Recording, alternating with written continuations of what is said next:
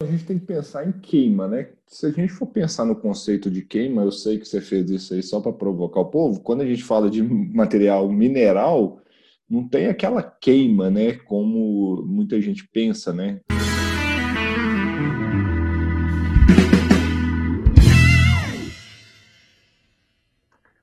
Olá, sejam bem-vindos ao Pausa para Respirar, o podcast semanal sobre higiene ocupacional da Analytics Brasil.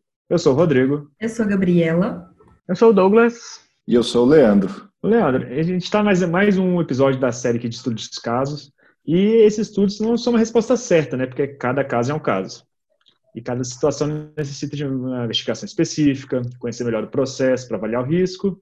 E a gente espera que o que a gente está falando aqui dê alguma ajudada no direcionamento, né? De cada, cada um que esteja escutando aqui, cada profissional. Uhum. Mas hoje a gente vai discutir uma situação que é bem complexa, que não tem uma resposta muito certa nem quando você acompanha a situação, porque é muito difícil.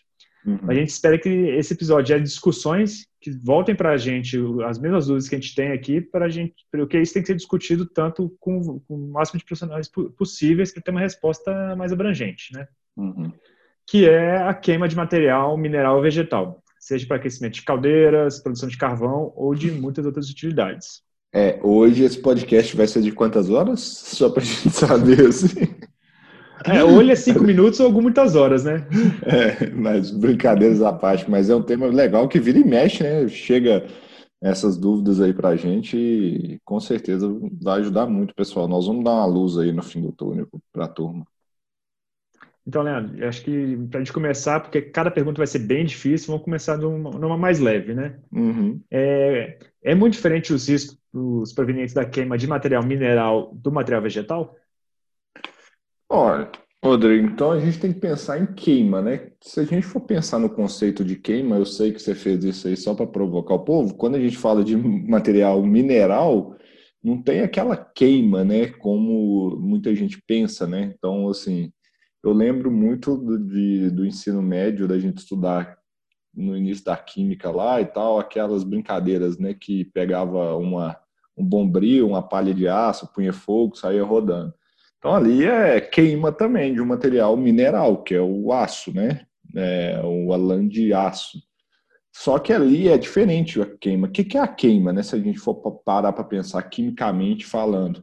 É uma reação de oxidação, que ela geralmente ela ou não ocorre hum, naturalmente ou ela ocorre de maneira muito lenta, né?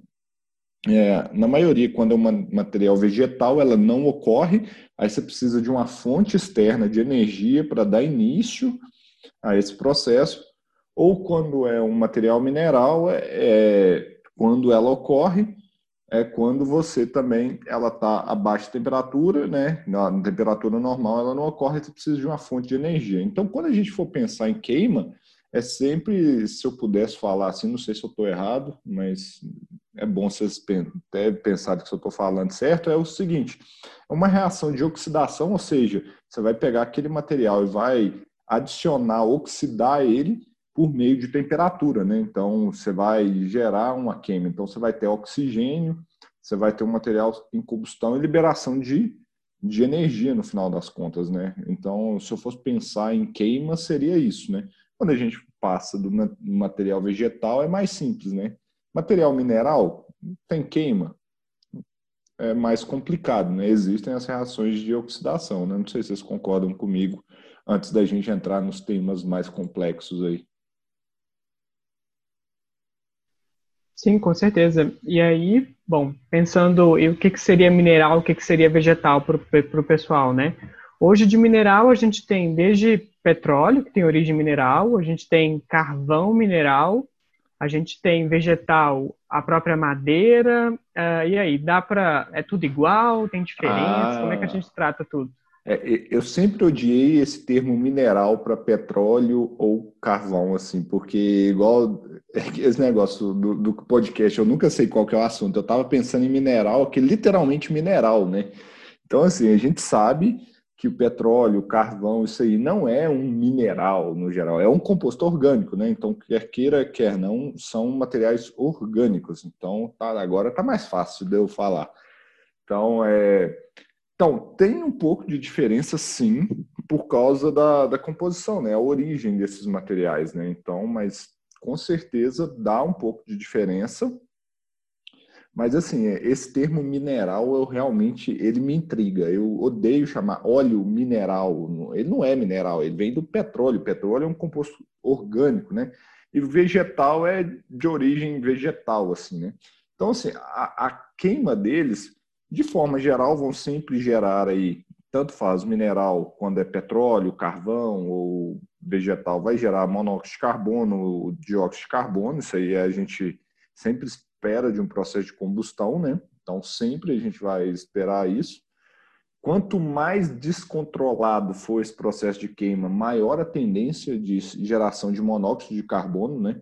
Então esse é um indicativo aí para as pessoas terem em mente é quando eu sei que, quando eu posso esperar que tem uma maior concentração de monóxido de carbono, né? Quando o processo está muito fora de controle, né?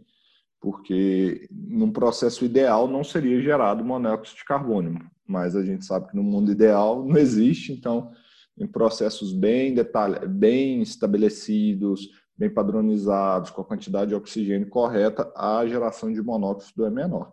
Então, dos, desses daí, a gente esperaria sempre monóxido e dióxido, mas tem uma diferença significativa, principalmente em compostos mais pesados, né, que vai determinar. Quando a gente está falando aí de petróleo ou carvão ou asfaltos, asfaltenos, óleos, o, o petróleo ele é quebrado, né, em diferentes frações.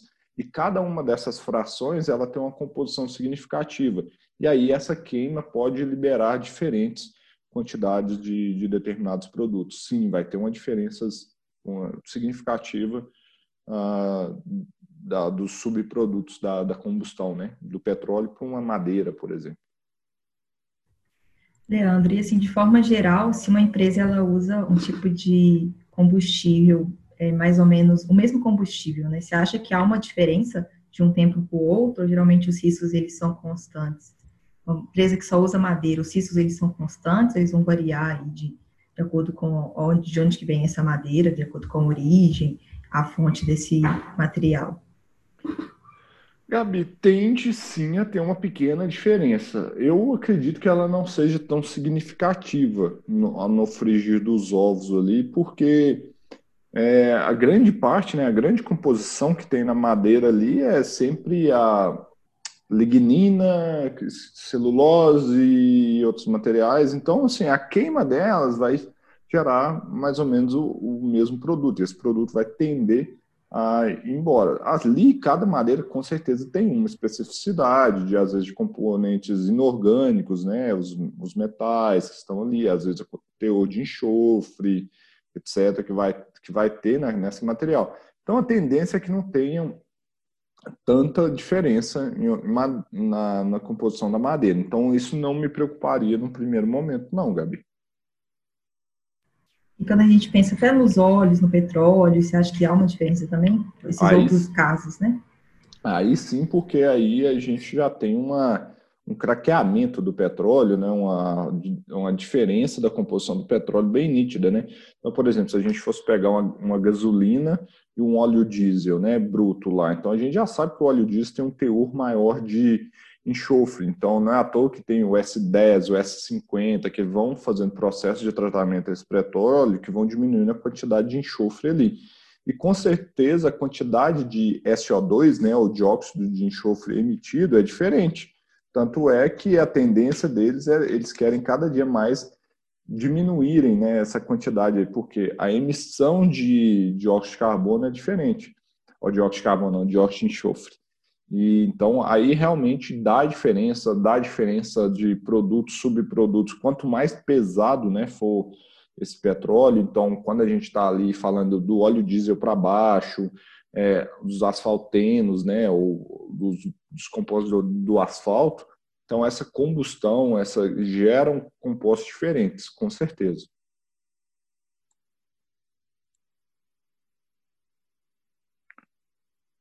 Quem é agora?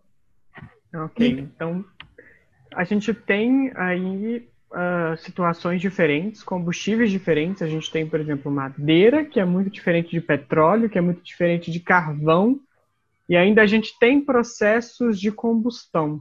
E aí a gente aprende lá na escola, né, que a combustão é bonitinha, vai gerar CO2 e água. Mas na prática não é muito bem assim, e ainda mais com a matéria-prima variando o tempo todo. Uhum. É, como que a gente então define quais são os possíveis riscos ali, na, quais são os possíveis agentes que estão provocando exposição ocupacional nesses ambientes? Douglas, eu costumo, essas situações elas são mais complexas, né? E eu costumo falar muito pro para os alunos do método da Galfaces falam também para os nossos clientes aí na Analytics, né? Então, assim, o pessoal tem, tem uma tendência de pensar por, por a gente ser químico, a gente tem essas respostas na ponta da língua, né? É igual você falou, quando a gente aprende química, é lindo o mundo ideal, né? Você pega lá matéria orgânica, né? O carbono mais oxigênio com a temperatura vai formar CO2 e água. Bom, na vida real não é assim. Então, carece de um processo investigativo, né? Então, a gente precisa de buscar informações em agências de pesquisas, em órgãos de pesquisas que fizeram esse trabalho para a gente. Então, é, por exemplo, a Fundacentro tem relatórios, a NIOSH tem relatórios, a OSHA tem relatórios sobre essas matrizes, né? Então, a gente tem que buscar o que que eles já fizeram de trabalhos para definir o que, que pode ser liberado durante esses processos de combustão. Então, para cada um desses materiais, com certeza vai ter uma diferença, uma diferença, e aí a gente tem que buscar ajuda a esses órgãos que já fizeram algumas pesquisas, que já trabalharam, que já trouxeram informações para a gente para poder é, tomar a melhor decisão ali, né? Esses processos eles costumam ser muito variados, né?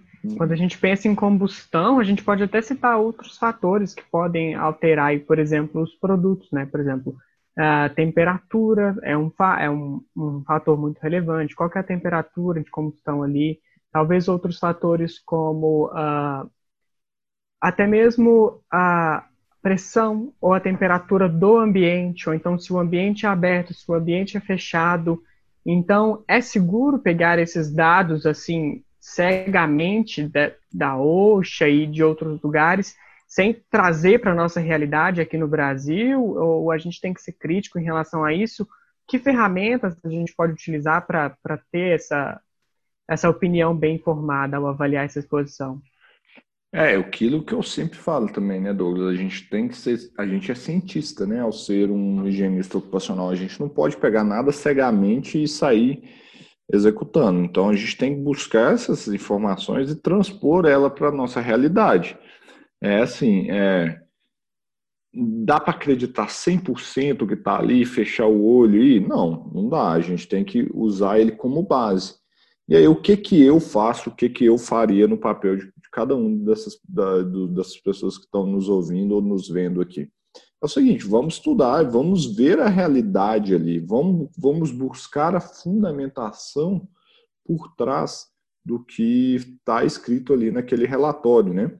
E assim, às vezes, quando a gente não tem saída, a gente faz, avalia algumas exposições, busca um estudo estatístico, quais ferramentas que a gente tem é buscar estudos estatísticos, ver como é que são as exposições, até porque a gente sabe a primeira variável que entra né, no, no, mundo da higiene ocupacional são as medidas de controle presentes. Né?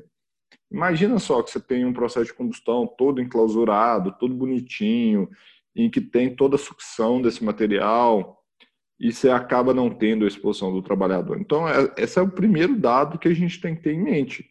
É como que é o quais são as medidas de controle que estão ali presentes, né? Então, vai variar, com certeza, de caso a caso, pessoa por pessoa, empresa por empresa, mas é, eu gosto de estudar o ambiente, estudar os processos, e aí, se eu tiver na dúvida, é a grande coisa. Eu estou na dúvida, eu faço avaliação, e sempre que possível, de uma forma estatística, né, para a gente ter uma comprovação se essa exposição é significativa ou não ao longo do tempo, né? Olha, você até falou agora que cada caso bem caso, não é mesmo? Não tem como replicar. Mas essa situação de queima é até mais complicada, né? Porque até na própria empresa são casos diferentes. Porque um dia você está queimando um lote de madeira específico, no outro dia um lote completamente diferente, né? Você não tem, não é igual um solvente, que você sabe a composição de, na porcentagem, na casa unitária de pureza. Uhum. Então, você tem muita, muitos interferentes. E nesses casos, assim, será que para proteger dos mais diversos riscos, o control banding não é uma boa ferramenta?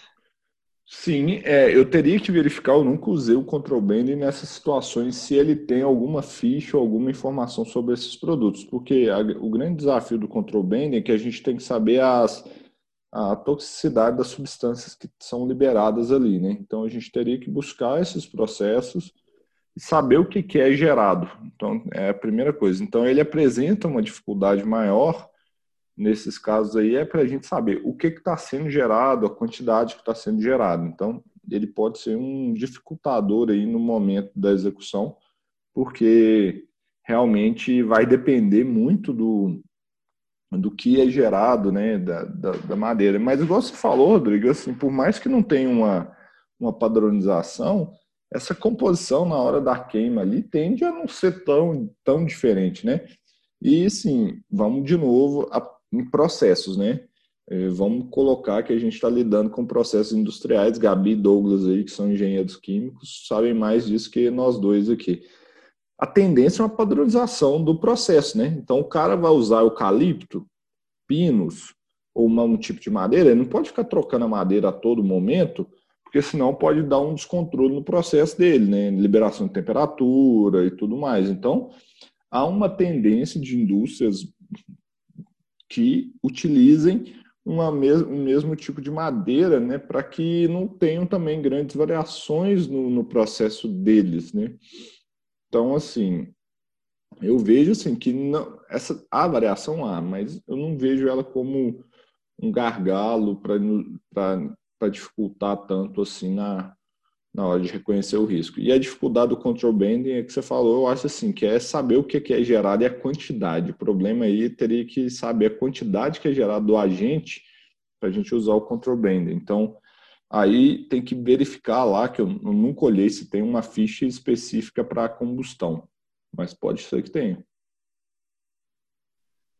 É, e é interessante também que, bom, falando de carvão, né, e citando principalmente padronização de processo, como você disse, Leandro, uhum. uh, a gente nota também um grande problema relacionado à precariedade desse tipo de operação, né, principalmente quando a gente trata de carvoaria e a gente, bom, eu, eu já tive a oportunidade de visitar uma carvoaria uma vez no, no interior, e assim, as condições é, são quase subhumanas, né, as condições são muito precárias para a realização desse trabalho. É degradante, né, cara? Você olha assim, você não acredita o que, que o pessoal faz, né? Exatamente. Exatamente. E aí é muito difícil a gente pensar em padronização de processo é, e pensar, por exemplo, em avaliação química. Muitas das vezes esses profissionais, esses profissionais estão ali absortos numa situação em que não tem ninguém preocupando com saúde e segurança do trabalho, né? Não, você, aí... Pega, você pega assim, é e, e, e, eles também, tá, Douglas? Eu venho do interior e já passei também por várias fazendas que fazem isso. O pessoal é um pessoal muito muito bruto, né? Então, assim, você fala em proteção com eles, ah, os caras nem querem, fala que é uma questão cultural, é um grande problema cultural, infelizmente, a questão da carvoaria. E eu não estou falando aqui para impedir ninguém de fazer alguma coisa, né? Imagina esses trabalhadores aí que trabalham em carvoaria. Você falar para o cara, vamos colocar o um exemplo mais simples aqui, que é o cara usar uma máscara para executar. É trabalho pesado, braçal, vai exigir uma capacidade física brutal do cara, ele vai transpirar, fonte de calor. Imagina o cara ficar com a máscara o dia inteiro na cara dele. Então, assim, ele não vai fazer isso. Então, a gente tem um desafio, acho que muito grande, antes mesmo de pensar em avaliações, né, que é uma questão cultural de segurança para a gente trabalhar ali. O que, que esses, essas pessoas precisam fazer, etc. Você pega até questão de água, eu já vi os caras tomam, e aí é os caras mesmo, é, é difícil a gente ver uma mulher executando uma tarefa dessa, porque é um serviço, inclusive, muito degradante, requer muita força bruta, etc. Eu nunca vi, pelo menos, sempre vejo homens. Mas se pegar esse pessoal aí, até alimentação, água que esse pessoal ingere ali, não são da, daquela melhor qualidade do mundo. Então é, é, bem, é bem precário mesmo, né? Então você vai pegar EPI, cara, não tem, o pessoal trabalhando é sem camisa o, o dia inteiro ali, então corre o risco de vários outros acidentes que podem ocorrer também. Então, é, é, um, é uma situação de carvoaria que eu te falo, é uma situação muito complexa, muito complexa. É, e pensando nessa padronização que vocês estão conversando, eu até penso até na origem da matéria-prima, sabe? Por exemplo, questão de madeira, tem tipos de madeira que são tratadas que liberam alguns agentes químicos que são bem perigosos, né? Por causa desse tratamento mesmo. E às vezes você não controla de onde vem essa matéria-prima e sai queimando qualquer tipo de madeira que encontra pela frente, né? Não tem muito esse controle de usar uma madeira específica ou uma madeira natural, né? Pode gerar um, um, alguns riscos bem sérios, igual ocorre muito tratamento com composto de arsênio, e quando é queimado isso vai, vai ter liberação mesmo para o ambiente, é algo bem perigoso, e até há também um movimento para substituir esse tratamento por outros, né, de forma a minimizar esses riscos também. Então, vou ficar atento que qual a origem, qual a fonte que está sendo utilizada para cada processo aí de queima. Sem sombra de dúvida, Gabi. É, o, o que eu acredito também é que, assim, quando a madeira é tratada, a não ser que seja um descarte da madeira, ela não é usada para processo de combustão, né? Porque geralmente é utilizada a madeira bruta mesmo. Porque o tratamento é para que é, esse, essa madeira dure mais tempo, né? Então, ela, quando é utilizada para fazer qualquer cerca ou qualquer estrutura que vá ter madeira, então que eles utilizam ela mais. Mas com certeza, queimar qualquer material tratado, principalmente com arsênico, tem outro foi um tema, né? A gente falou da Autoclave aqui, né? É, em um dos podcasts recentes falando sobre isso aí também faz, faz todo sentido. Sim, bom, e aprofundando um pouco mais na queima de madeira, né? Existe até algum, ah, existem, existe um número considerável de estudos na área, tem até um brasileiro mesmo feito pela Fundacentro. E aí, como você já citou, Leandro, as principais exposições elas ficam em monóxido e dióxido de carbono, né? Uhum. A gente tem também a presença do famoso negro de fumo. O que você tem para dizer para a gente em relação a esse agente? Nossa, Douglas, é, é um agente que ele pode estar presente, pode, mas assim, para ser sincero, ele vai ser muito difícil ser quantificado, né? Por causa do, dos métodos. A gente não tem um método específico para negro de fumo, né? Então é um método de gravimetria.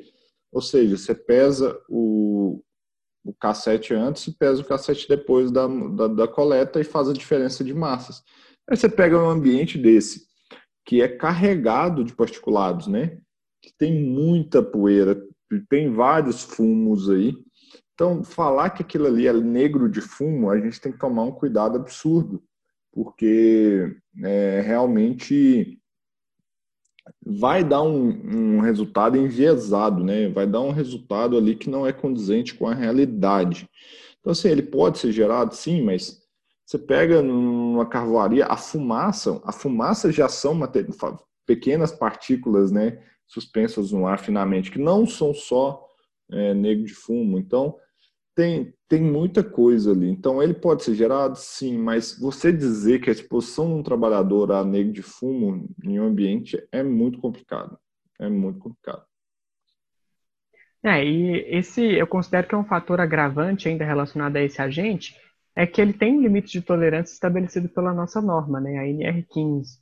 Então, as pessoas encontram essas situações e elas querem quantificar isso. Uhum. E aí estão concluindo sobre uma exposição a partir de uma metodologia que não é específica para aquele agente.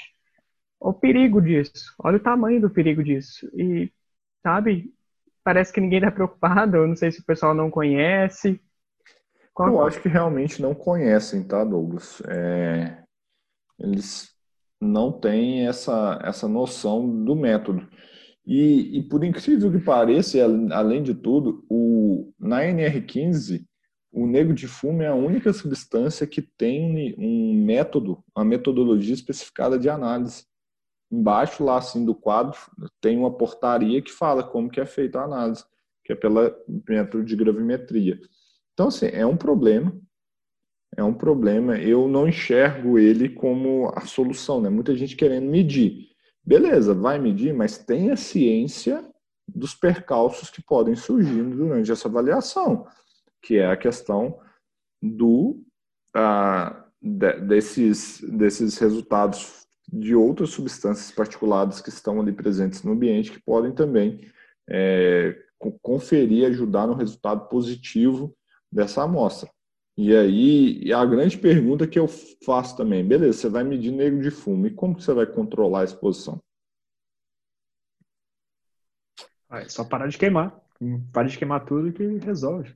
Exatamente. Aí, é, exatamente, cara, porque se você pega os fornos de carvão, né, dessas fazendas mais primitivas, é forno de barro, é, no tijolo, tem, tem uma chaminé lá, e é muito empírico, cara, a metodologia deles para saber o ponto do carvão. Os caras olham, sabem o ponto do carvão pela cor da fumaça, pra você ter noção que está saindo do, carvão. Não sei se vocês sabiam disso. Então, um carvoeiro experiente, ele fica olhando a cor da fumaça para saber o ponto que está o cozimento da lenha. E o cara vai olhando. Ah, ah, aí, na hora que ele vê que a fumaça está de tal cor, aí ele já pode abafar lá, fechar tudo e, e que, que o, o carvão está pronto, etc. Cara, é, é um negócio muito louco. É assim, é totalmente conhecimento do carvoeiro, o carvoeiro que sabe olhar lá e aí ele sabe, de acordo com a fumaça, quantos buraquinhos que tem que tampar no forno. É um negócio muito doido que você vai olhar assim. E tem outro problema que eu vejo, tá? E é fugindo um pouco da área de HO, é, pelo que eu conheço, já vi desses trabalhadores, grande parte deles também são fumantes. Então, assim, tem outro agravante, né? Os caras ficam expostos a esse negócio aí. Aí você pega assim, e geralmente são trabalhadores desses brutos mesmo. O cara não tem quase nenhuma escolaridade, não tem conhecimento nenhum, e o cara é fumante, e aí você pega é o fumante daquele cigarro raiz ainda, né? Que não tem nenhum filtro, não tem nada, que quando ele fuma vai tudo direto para o pulmão dele. Então tem N coisas que, que dificultam muito um controle, um diagnóstico médico desses trabalhadores em termos de cavoeira, né? Então, é, é um desafio muito grande para quem é higienista ocupacional trabalhar com isso. E muito porque a gente tem que lembrar também que, infelizmente, várias dessas cavoeiras são em matas ilegais, muita gente fazendo desmatamento ilegal para fazer cavoeira, é, tem todos esses negócios, se o cara está dando um, migué ambiental, imagina o cara vai preocupar com esse trabalhador que está ali fazendo. Então, assim, é, é um desafio, sabe? É, é uma situação, igual o Douglas falou no início aqui, ele é, é deplorável, né? Tem horas que a gente vê isso aí, é bem complicado. Exatamente. E, Leandro, para complementar essa questão do negro de fumo, é muito comum o pessoal aqui no Brasil fazer avaliação de particulado respirável total para tudo, né? Aí chega uma situação dessa de carvoaria, o cara me pede negro de fumo e ainda quer fazer particulado respirável, particulado total é, e é, particulado inalável. Uhum. E aí? A ideia é que o negro de fumo vá considerar todo o particulado que está no ambiente e você vai considerar aquilo ali como negro de fumo, né? Então, começam a surgir algumas avaliações que não fazem sentido algum nesse tipo de, de avaliação. Sim, é, é assim, é você fala, total, inalável, etc. Né? É aquele negócio, volta aquela, aquela frase, limite é rei, né? Manda o que tem o limite. Se você está fazendo na, na NR15, NR15 fala que é total. Se você está fazendo para CGH, é, é você está seguindo o que está falando inalável, né? Então, assim, tem que falar o que, que o limite está falando. Exatamente. E vamos lá, outros agentes que costumam aparecer em muitos desses estudos também, relacionados principalmente à carvoaria, são os aldeídos. A gente tem uhum. aí é, concentrações altas de acetaldeído, formaldeído. É, a gente pode, quando a gente tem esses processos lá, não é um processo de combustão, né? Quando a gente está na, na carvoaria, a gente chama um processo de pirólise, né? Que é, na verdade, é uma redução, né? Se a gente for parar para pensar. Então, você tem temperatura ali e você está fazendo essa matéria-prima virar carbono, carbono mesmo, que é o carvão. Então, ali, é, quando você está gerando compostos que são carbonílicos, né? Ou saindo compostos que contêm compostos orgânicos que contêm oxigênio em sua estrutura. Então, segundo estudos aí que a gente vê da Fundacentro, tal, tem geração de aldeídos, formaldeído, acetaldeído, acroleína, é muito comum. É, a gente poderia esperar acetona, acetona mesmo, né, ou outras cetonas, também a gente poderia esperar. Álcoois, alguns álcoois, vocês me ajudam a me lembrar mais alguma coisa aí, o que, que vocês acham? Não, uma outra preocupação também é, são os hidrocarbonetos aromáticos polinucleados, né? Uhum. Eles costumam aparecer bastante também. Há, há, há, estudos que citam até mesmo benzeno de forma específica. Uhum. São agentes bem agressivos né, para o corpo. Sim, sim. É, então, são compostos aromáticos, né, benzeno e tal, são, podem ser gerados também é uma gama gigantesca de agentes. Então, é um tipo de processo que, se a gente for olhar e como ele existe de uma forma totalmente sem controle, é um, assim, nós como higienistas ocupacionais não poderíamos aceitar ele tão bem. Então, a gente tem que tomar muito cuidado com isso, muito cuidado com isso. Leandro, um outro ponto que a gente pode citar é da limpeza dos fornos, né? é comum muitos deles serem feitos com materiais refratários, né, tijolos refratários, e nesses materiais com, também com sílica. Você acha que pode ser um risco nesse momento de limpeza e manutenção? Ah, Gabi, sim, existe um, acho que existe uma preocupação exagerada com sílica, no, no, sim, eu acho que as pessoas se atêm demais à sílica, né? Bom, Poder ter sílica, sim. Se você for ver carvão, ele pode. Como? Ah, a maioria dos fornos são de barra e tal. Mas você pega uma caldeira, um negócio que é metálico, você está queimando lenha, você está queimando carvão, um alto forno. Do material, da, do material orgânico que é utilizado ali, eu não esperaria ter quantidades significativas de sílica, não, sendo bem sincero. Eu não esperaria. Nem de carvão de origem mineral. Ah, não. Aí o buraco é mais embaixo, né, Rodrigo? Aí origem mineral, carvão mineral, sim. Aí carvão mineral, porque ele já vai estar tá misturado aí com, com terra, né? Vai, já vai vir de origem mineral. Então, com certeza, aí quando a gente fala de carvão mineral, a gente pode esperar aí sim quantidades bem significativas de sílica no material, mas mais na mina, né? Uhum. Sim, exatamente. Em relação à combustão do carvão mineral, é, outros compostos que causam bastante preocupação são os compostos relacionados a enxofre e nitrogênio, né? Uhum. Que inclusive são uma preocupação ambiental, geram uma preocupação muito ambiental muito forte por causa da questão da chuva ácida, né? Uhum. A, a, exposição ocupacional a esses agentes, a esses agentes, elas costumam ser relevantes? Como que a gente trata isso? Olha, o carvão mineral tem esses compostos é, realmente podem ser gerados, ele é de uma origem geralmente animal, etc., né? então uma concentração muito grande.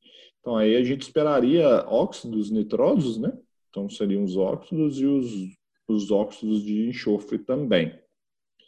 É, bom, é, poderia gerar algumas exposições significativas, sim, depende da quantidade, né? Então, do, do processo que tem ali, igual você falou, e um, alguns, às vezes, alguns processos, dá, dá para a gente fazer processos simples, né? Às vezes, para tentar matar esse, esse problema, né? Se você tiver um processo bem, bem, bem estruturado de queima desse produto, às vezes você lavar a fumaça, né? Lavar o ar que está ali com água, você já vai tirar eles na forma de, de ácidos, né? Dos ácidos é, nítrico, sulfúrico, etc. Você já tem uma recuperação e uma menor emissão, né? Então, vai contar com a solubilidade desses ácidos, ó, desses óxidos em água para geração dos ácidos, né?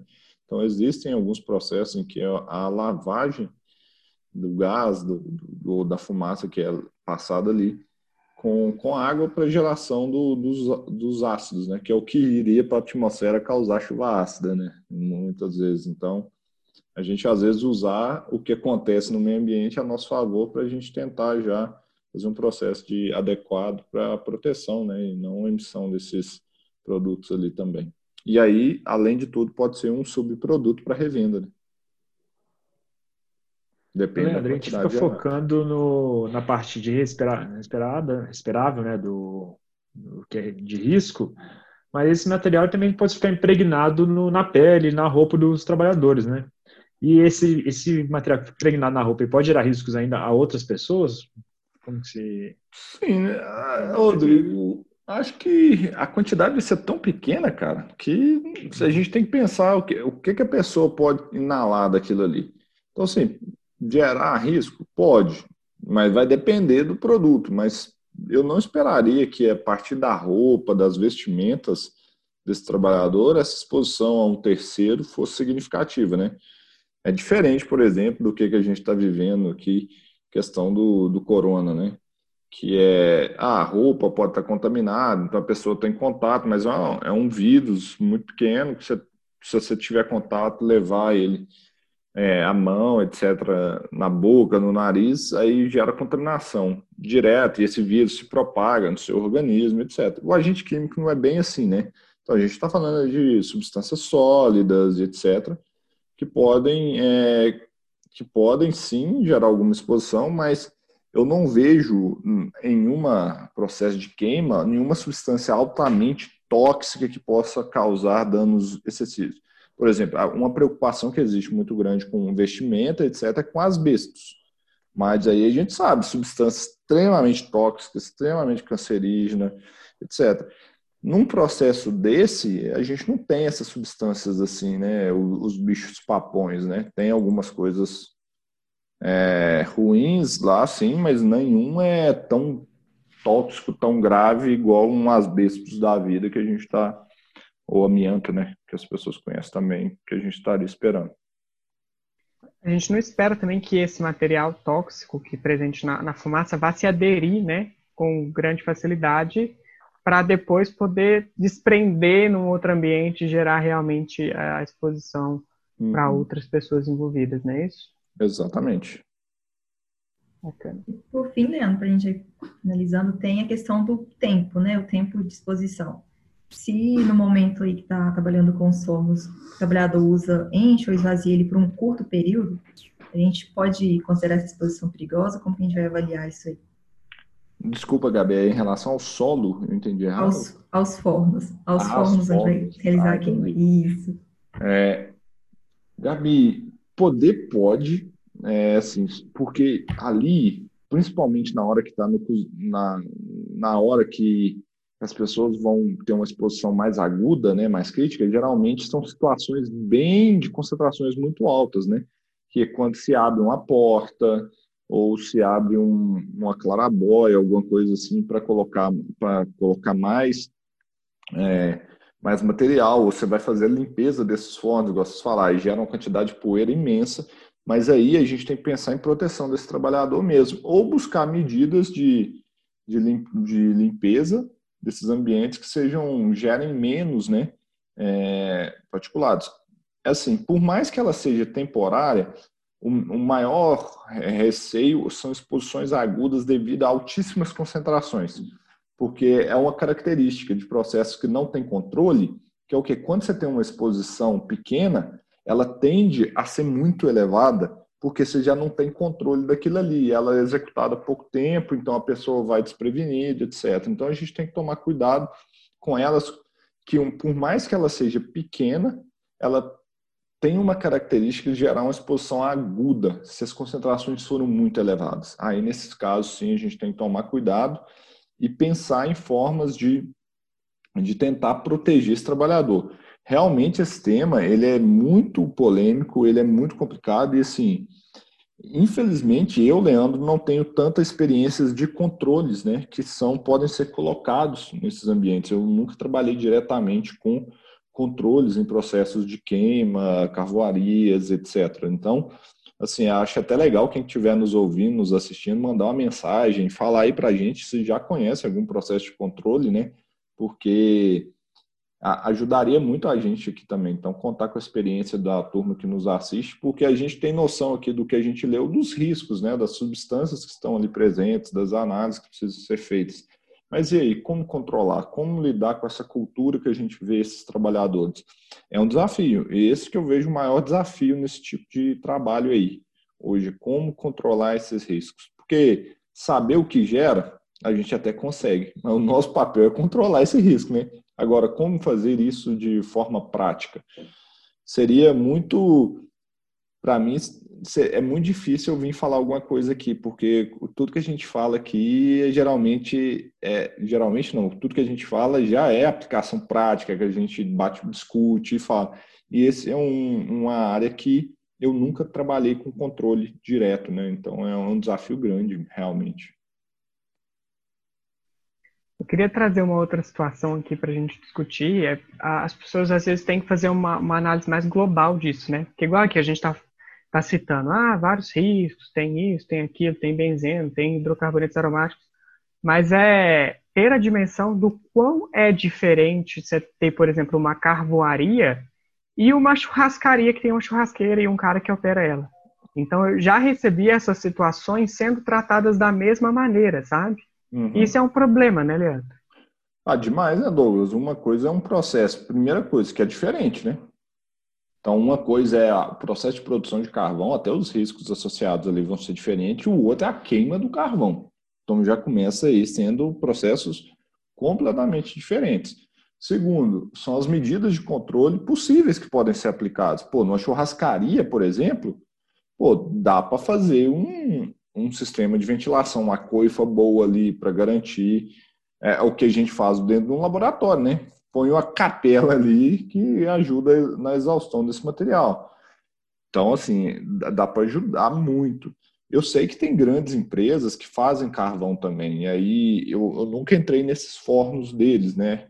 para saber como que é feito, mas o que eu conheço mesmo é o processo rústico, é, arcaico da, na, dos fornos de barro. Né? Então, esse é, é, totalmente diferente, distinto de uma churrascaria, é, ou até de quem faz churrasco por lazer, de vez em quando. Então, às vezes, a gente recebe também, né? Nossa, eu tenho que preocupar com o meu churrasco, lazer. Pô, se você faz churrasco todo dia na sua churrasqueira e fica muitas horas ali, não só com o que você está respirando, mas também com o que você está comendo. Então, a gente é, é complicado. Então, é, mas é diferente de, de, de, uma pessoa que tem uma churrascaria e tem que realmente fazer um processo de exaustão, melhorar aquilo ali para gerar as exposições bem, muito significativas dos trabalhadores. Não, bacana. E aí, bom, para finalizar, eu queria não tem como a gente não deixar de falar, a gente está passando por um momento hoje de com grandes queimadas, né? Cerca de 10% da, da, nossa, da nossa mata aí de Amazônia e também da, enfim, da, da nossa mata brasileira já foi devastada nesses últimos, nessas últimas semanas. E um fenômeno bem interessante, bem interessante assim, ele é triste com certeza, mas bom, é inédito, ah, algumas cidades têm ficado completamente cobertas por fumaça o tempo todo. Então virou assim esse smog. Dados já têm mostrado, por exemplo, uma piora é, né, em doenças, principalmente respiratórias, em crianças, pessoas que já são mais sensíveis né, a, a esse tipo de agente.